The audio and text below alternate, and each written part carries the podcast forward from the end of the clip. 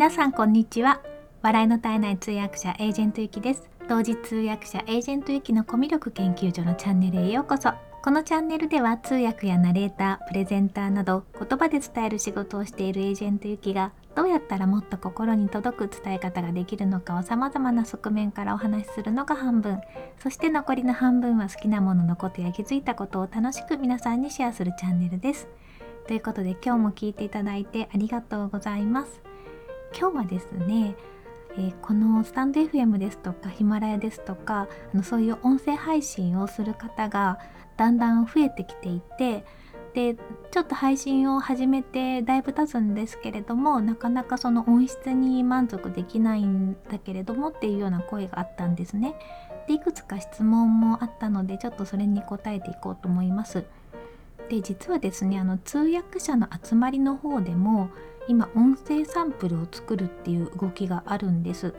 でこれは今まではこんなことしたことなくて、まあ、通訳者っていうのは現場に行って仕事をして帰ってくるっていう感じだったんですけれども海外のエージェントの方とかがやっぱりどんな声をしているのか日本語だとどういう喋り方をするのかとか英語だとどういう英語を喋れるのかっていうのをある程度そのデータとして音声で持ちたいっていうような動きが出てるみたいなんですね。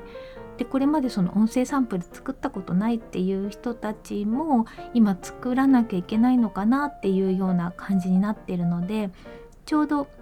あの時期もいいなと思ってでちょっとこちらに関してはあのノートの方でマガジンを新たに作ろうと思ってるんですけれどもいくつかちょっとシリーズ化して書いていこうかなと思ってるんですけども、まあ、それとちょうど内容も重なったので今日は音質改善のためにできることっていうことでお話をさせていただきたいと思います。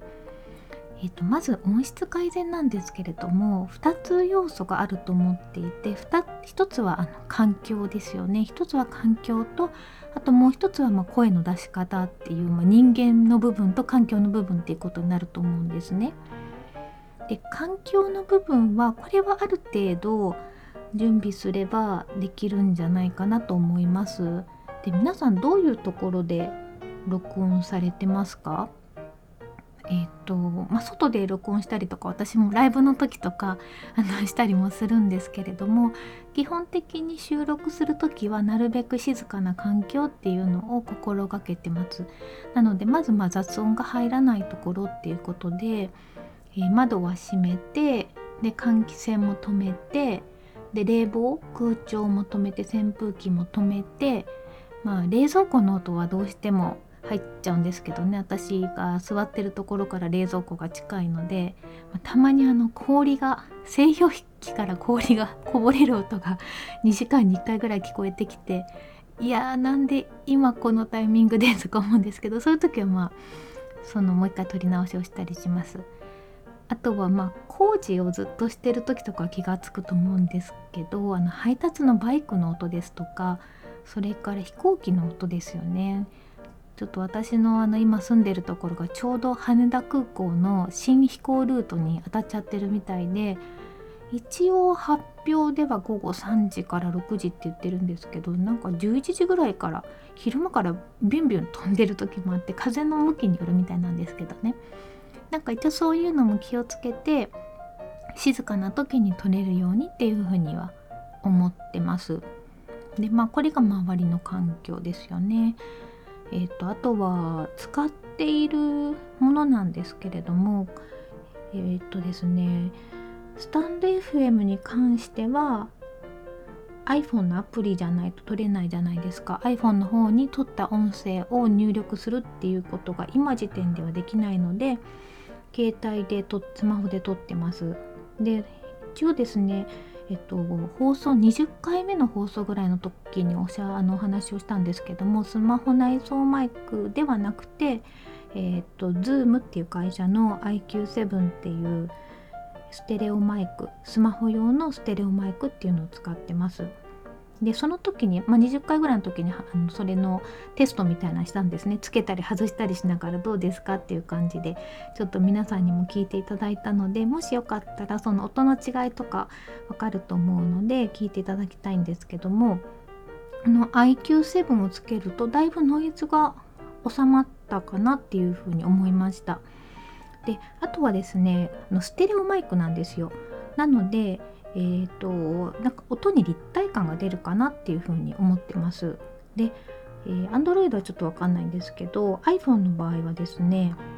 なんかそのビデオを撮る時今あの結構最新の機種だと、まあ、最新っていうか、まあ、結構最近の機種か最近の機種だとビデオを撮る時にステレオモードにするとビデオはステレオで撮れるらしいんですよどうやら。ただ音声だけを撮る時はどうしてもモノラルになってるらしいんですね。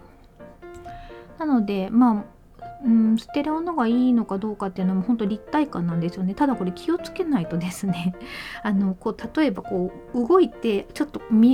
紙とかを見たいとかメモを見たいとか姿勢を変えると音がだいぶ変わっちゃうんですよ。例えばですね今はマイクに向かって90度のとこから喋ってるんですけどこれこういう風にこう今左から喋ったりとか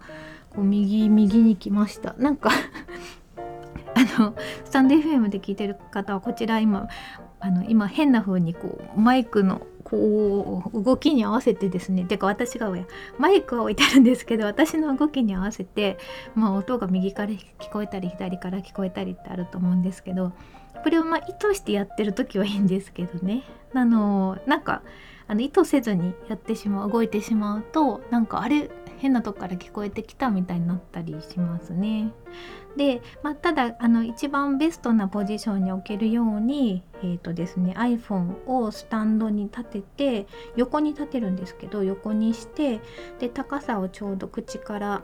20センチ30センチぐらいか30センチぐらいの距離にっていうことであのティッシュペーパーの箱とか本とかを置いて一応ベストポジションに iPhone を置いてます。でちなみにこの Zoom の IQ7 っていうのを使う時は機内モードにしないとダメなんですよ。あの機内モードにしないとプチプチしちゃってたまに本当に私1ヶ月に2回ぐらい機内モードにし忘れて録音した後に気づくんですけど、まあ、そういうのもちょっと気をつけなきゃいけないなと思ってやってます。であの同時にヒマラヤとかポッドキャストも撮ってるんですけどもこれはイエティのマイクっていうあのパソコンとつなげる USB のマイクで撮ってます。でこちらはですねあのナレーションの仕事とかの時に使うマイクじゃないんですねちょっと手抜きをしてるんですけど あの Yeti のマイクは常に机の上にあって Zoom の会議とかそういう時に使っている通訳の時とかに使うマイクなんですけどもまあまあ音質がいいので、えーと、パソコンにそのまま録音するパソコンの Mac の内蔵よりも全然音がクリアに取れるのでこれを使ってます。とこれはねモノラルなんですよねイエティのマイクの方は。でもっとちゃんと撮りたい時はあの Zoom っていうのであのこの私が今スマホに使ってるマイクではなくて、えっと、もっと大きなやつがあるんですけどもでそれでステレオで撮れるのであのそれでやる時はちゃんと防音にしてナレーションのあの音声を取る時はそういうのを使ってます。まあ、ちょっとラジオなのでそこまでしなくてもいいかなと思って前はやってたんですけど 毎回ちょっとあの防音の状況を作ってすごく大変だったのでそこまでは今はしてないです。まあそんな感じで環境とあとはそうですねマイクとかを使うことで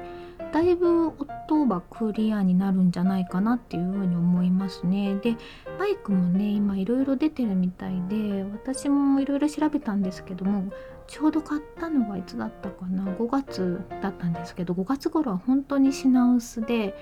本当になかったんですよ。アマゾンもないし楽天もないしあのヤダ電機とかビッグカメラも全部取り寄せになりますって書いてあってでそのいつになるか分かりませんって書いてあったんですよね。で私はメルカリで買ったんですけど今は結構出回ってる感じですね。でいろんな種類があるみたいででさっきちょっとあの参考になりそうなこんなカメラがありあカメラじゃないや、えっと、マイクがありますよってページ見つけたのでよかったらご覧ください。あの概要欄に貼っておきます。あとその20回目の